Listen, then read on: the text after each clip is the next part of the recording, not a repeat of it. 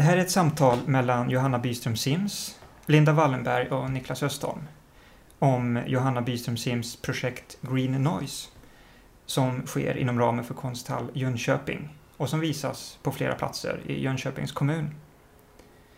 Eh, vi kan väl börja från början. Eh, vad är upprinnelsen till projektet Green Noise? Vad säger du, eh, Linda Wallenberg, i egenskap av kurator? Du bjöd in Johanna Byström Sims. Till vad då? Ehm, ja, alltså jag fick ju en förfrågan då från Konsthall Jönköping um, om jag ville vara curator för, för en utställning. Uh, och um, det jag tyckte var spännande med hur de arbetar är att det är en konsthall utan hall, alltså det är en mobil konsthall.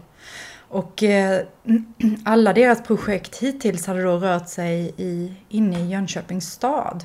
Och då tyckte jag att det fanns en möjlighet här att titta på hela kommunen och arbeta med ett, ehm, en konstutställning eller ett projekt som, som finns, sker på landsbygden. Och egentligen så började det långt innan dess.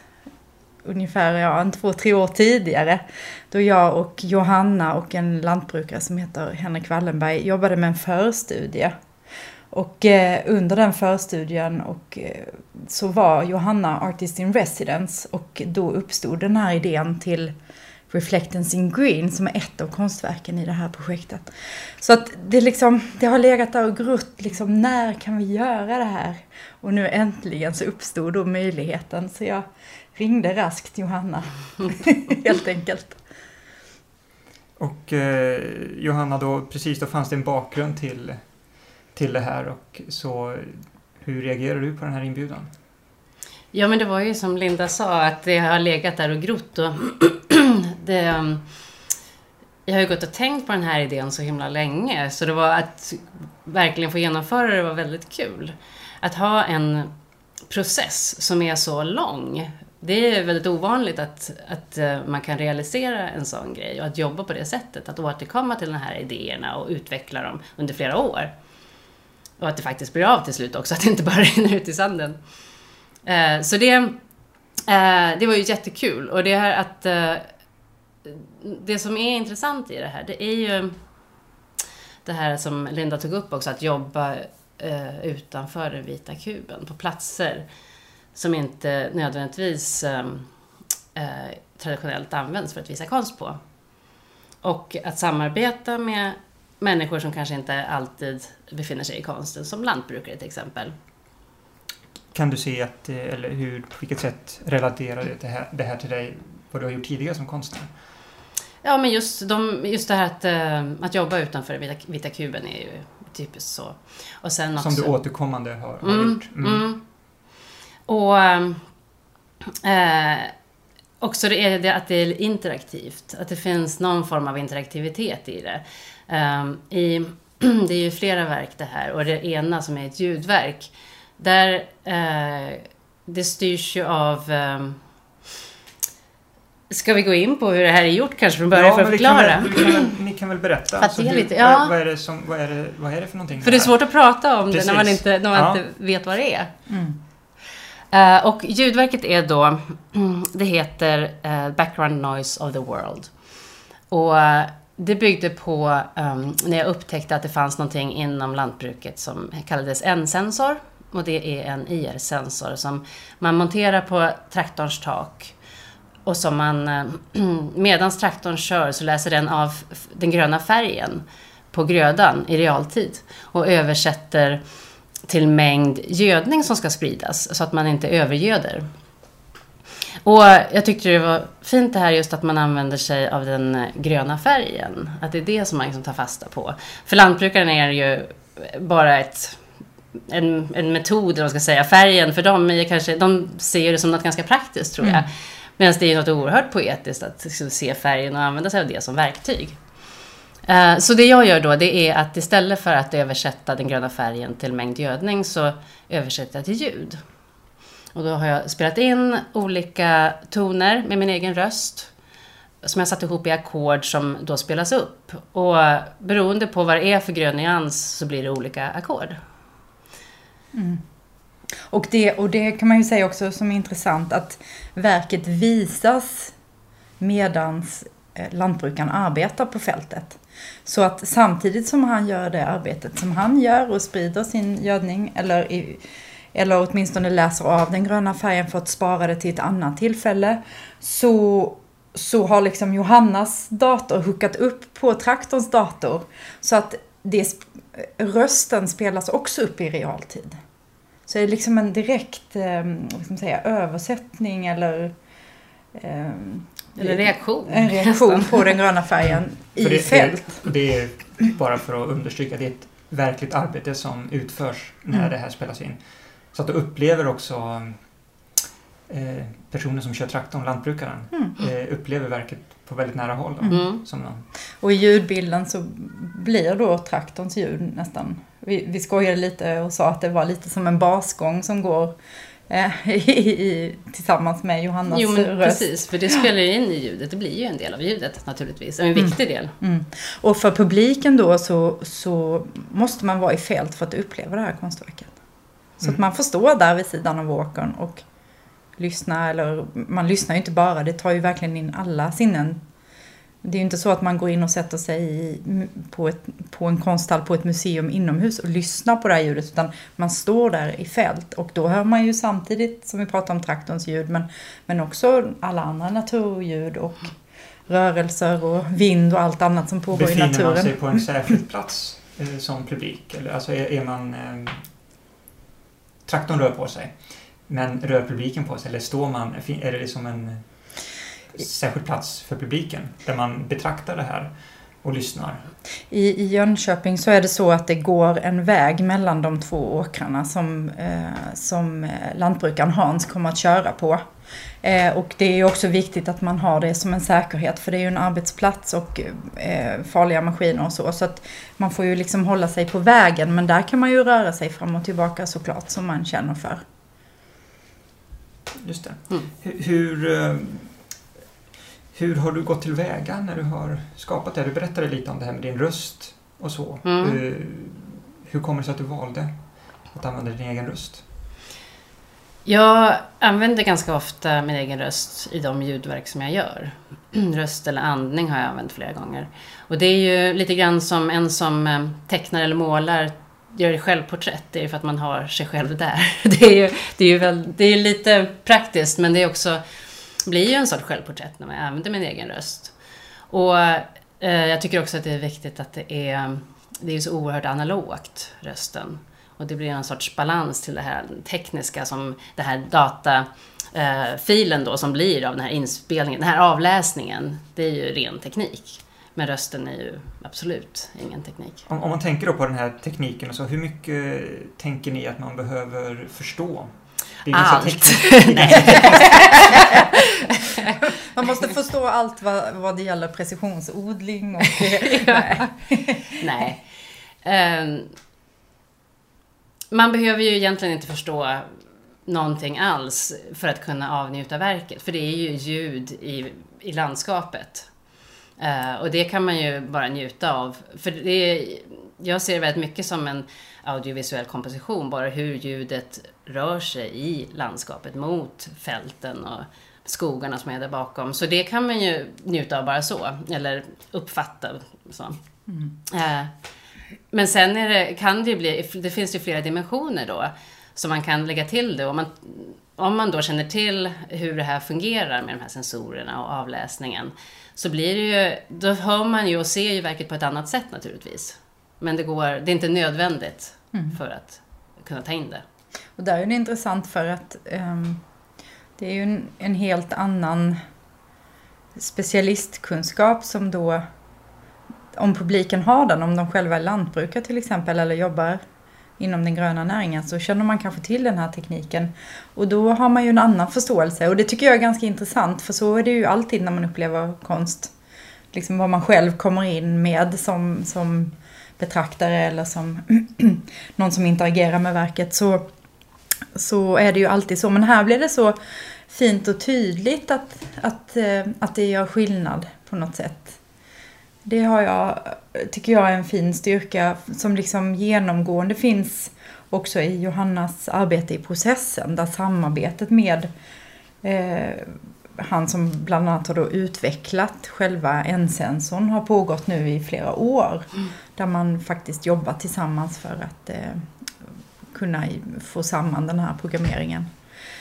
Till exempel då. Det är ju väldigt intressant hur de här olika kompetenserna möts. Och sedan då hur de här olika kunskaperna möts också bland publiken. Hur, hur har de olika samarbetena varit då? Ni har ju samarbetat och vad, alltså, vad har din roll Linda varit under arbetets gång? Ja, dels så har jag ju varit med ända från början och också Eh, i dialogen med Johanna och vilka möjligheter kan vi hitta för att genomföra verket och sådär. Men sen har jag ju gått över till att eh, vara mycket mer av en producent i den här produktionen. Eller liksom att koordinera helt enkelt, knyta till samarbetspartners ehm, och jobba med förmedlingen av, av konstverken och eh, att få allt det praktiska. Liksom. Det är ju ett stort eh, arrangemang som ska anordnas med allt vad det är. Skyltar och mat och eh, parkeringsvakter och sånt. Så det, det är en ganska, det, ja det är väldigt sådär basgrejer som jag håller på med. Så att du Johanna ska kunna fokusera på det, din konstnärliga uppgift då? Mm. Och hur, har, hur har det varit? Vad har det varit? Vilka utmaningar? Vad har varit lätt? Vad har varit svårt? Um, ja, det som, kan, som är, har varit lite svårt är... är ja, det, det, jag vet inte. Det, det här att uh, jobba med lantbrukare som uh, är så beroende av väder till exempel. Det är en sån praktisk svårighet för att när man ska planera, vi ska ha en, vi ska ha en testkörning nästa vecka. Och då är det så här, ja, det beror lite på hur vädret blir om vi kan göra det eller inte. Och det där mm. är hela tiden, det går ju inte att planera mm. exakt. Man kan ta ungefärligt, men man måste alltid ha plan A och plan B utifall det regnar eller att det har varit en kall vår eller vad det är liksom. Mm. Um, så det där, jag märker att jag hela tiden glömmer det när jag pratar med lantbrukarna, eller de som, de som jag jobbar med, den här ensensor-experten, att um, man måste verkligen komma ihåg vilka man samarbetar med. Och det är spännande också. Det är roligt. Man blir lite så ur balans och det, det tror jag är nyttigt. vädret som samarbetspartner. ja. Det, det, så det är alltså det, som den typen av faktorer snarare än de tekniska utmaningarna som har varit svåra? Men de är svåra också, men där, de är spännande också. Och det, jag samarbetar ju med eh, en programmerare också för det här verket och sen ytterligare en programmerare för ett annat verk då som ingår i den här serien, Green Noise. Och där har jag ju, jag känner ju verkligen att jag har stöd av de som verkligen kan. Jag behöver ju inte göra allting själv, även om det är en väldigt viktig dialog och jag måste ju ha relativt bra förståelse för det. Ehm, men ehm, nej, jag tycker nog inte att det tekniska har varit något riktigt alltså där, problem så. Där är det ju mycket att allting måste fungera liksom helt, det måste bara flyta på. För att efter söndagen när vi visade i fält så, så sker liksom, vad ska man säga, produktionen av, av nästa verk som är ett videoverk. Eller ett digitalt styrt videoverk kanske en bättre förklaring. Mm, jag kallar det en digital målning, ja. har jag kallat det, brist på annat. Ja. Men, och, och, för då används liksom den datan som spelas in på just det där fältet som vi kan se som publik, det används då och eh, översätts istället till, till bild. Istället för till ljud? Ja. Mm. Och den, den liksom bevarandet och sen översättningen till bild, det måste ske på en dag. Innan det då, själva videoverket eller det digitala verket då visas för publik. Mm. Installeras och visas för, på, för publik. Så allting måste vara väldigt stabilt. Och det är ju spännande. Vi har gjort ganska mycket tester och har en test i nästa vecka så allt ska flyta på. Mm. Mm. Men där är det ju toppen folk du har valt att jobba med. Mm. Så här långt, eh, är det då, har det blivit som ni har tänkt er? Vad hade ni, stämmer så det som det har blivit med vad ni hade för tankar när ni satte igång? Det här är ju ändå då, som ni berättade inledningsvis, varit någonting som ni har haft med er Mm. Processen tycker jag verkligen har, känns jättebra. Det känns att det stämmer överens med förväntningar. Men sen vet man ju inte. Jag vet ju ändå inte, även om vi gör tester och sånt så är det ju Eh, vi får ju se hur det blir, helt enkelt. Så jag kan inte säga förrän det är klart, förrän efteråt, eh, om det blev som jag har tänkt. Eh, själva verket, eller verken. Ehm. Och vad tänker du då främst på? Förutom vädret, vad är det för andra faktorer som du tänker som påverkar utfallet? Ja, men till exempel så kan jag ju inte... Jag kan ju inte styra följd, ljudföljden. Tänk om det, det visar sig att det här fältet blir en ganska monoton. ja. En, en, en, ja, precis. Och det är ju mm. inte något misslyckande. Men mm. det, det är klart att det är roligare om det händer lite i ljudbilden sådär. Så det är sådana saker. Det tänker jag som betraktare då, eller så, som en, en, en spännande sak. Ja. Att konst handlar mycket om att man inte riktigt vet Precis. vad man kommer att få. Och att det är liksom ett värde. Alltså mm. det finns så mycket i samhället som ska vara förutbestämt och så. Att konsten är verkligen, det finns ett värde i att, att konsten kan överraska oss och få oss att se eller höra saker på sätt som vi inte tidigare visste och så. Uh, nu ska vi se vad... Uh, det är din röst som vi hör. Mm. Så det är, är, nu heter ju inte verket så, det är det överordnade projektnamnet Green Noise, så att det är din röst som är det här oljudet. Eller vad man ska säga. Ja, alltså green noise är ju en term som man använder för, och background noise of the world också är termer som man använder emellanåt i, kon, i ljudnördskretsar som beskriver naturens egna ljud. Uh, precis som white noise till exempel. Uh, så det är mer som en sorts ljudmatta än oljud, mm. skulle jag säga. Och det är en referens till?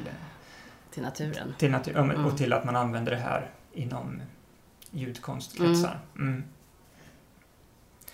Eh, om vi pratar lite mer om samarbetena då. Det är ju specifikt då med en eh, gård och en eh, lantbrukare. Hans Lundberg, Gärstorps prästgård. Mm. Hur, eh, hur har det varit? Vad, vad, vad tycker han om att det har dykt upp ett konstprojekt mitt i hans arbete? Ja, det var ju väldigt roligt när jag ringde honom, för det var jag som tog den första kontakten. Och han var så ja, det låter ju spännande. Jo, men det måste vi ju ses och prata om. Alltså det var liksom så här uppriktig nyfikenhet redan från början. Så vi har ju haft liksom fantastiskt flyt att få en sån god kontakt direkt och att han sen verkligen ville göra, genomföra projektet tillsammans med sin fru och kollega också som heter Inger.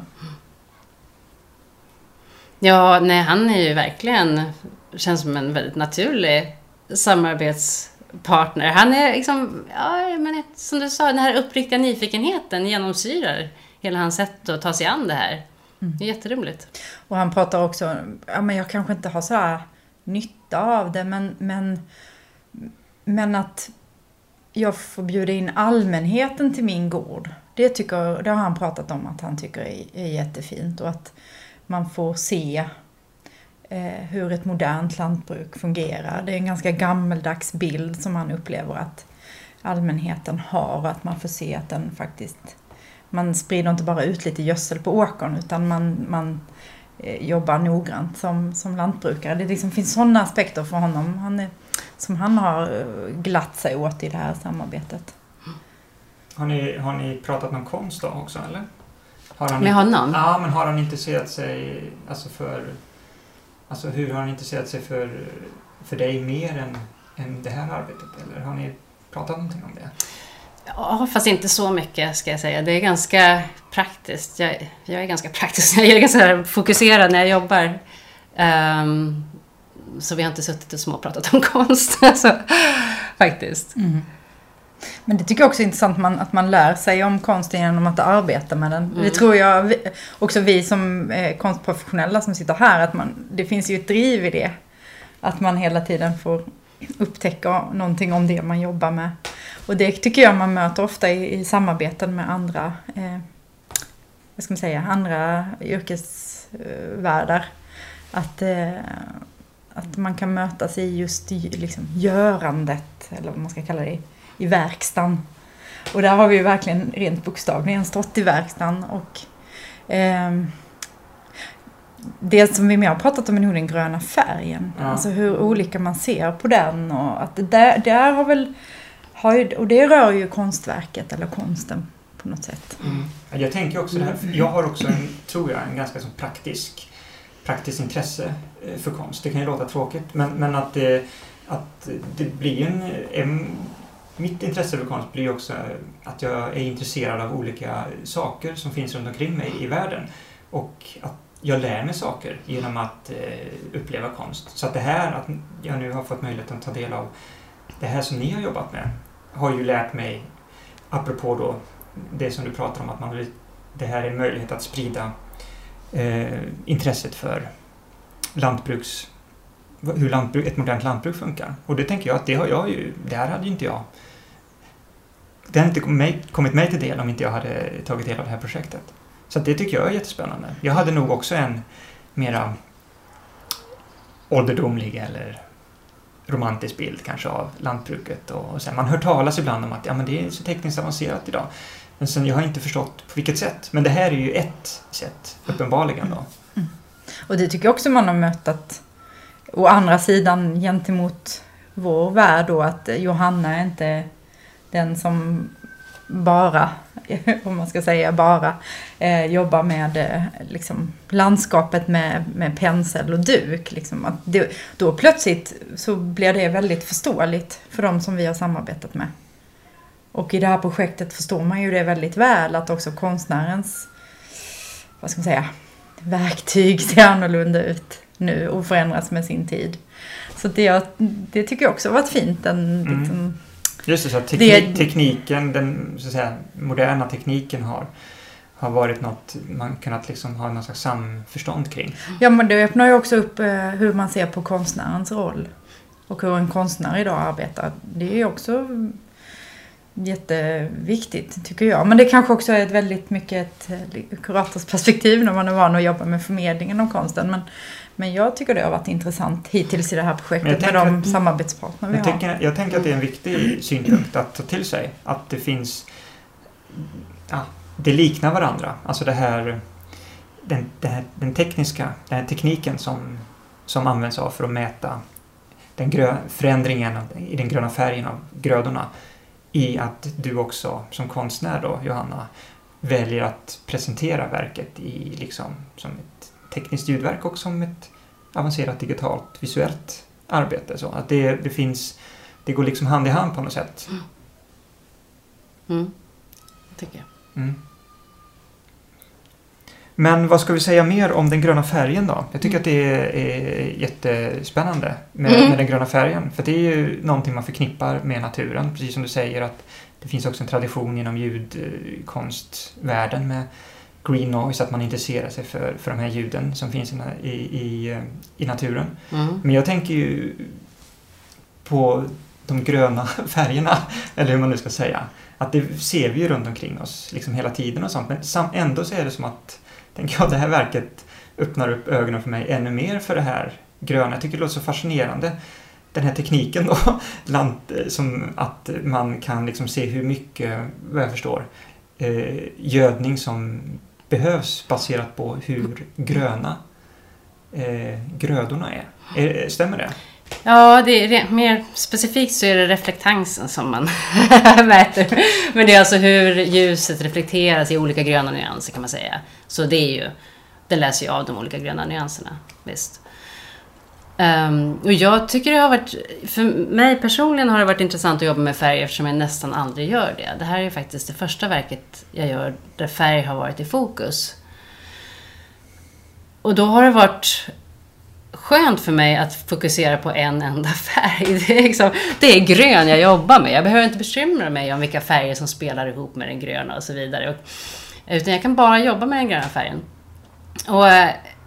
Um, jag vet, när jag började jobba med det här verket, det första jag gjorde var ju att kolla liksom vilken, vilken hertz i ljudfrekvens som motsvarade den gröna färgen. Så jag gick ju direkt in i ljudet liksom.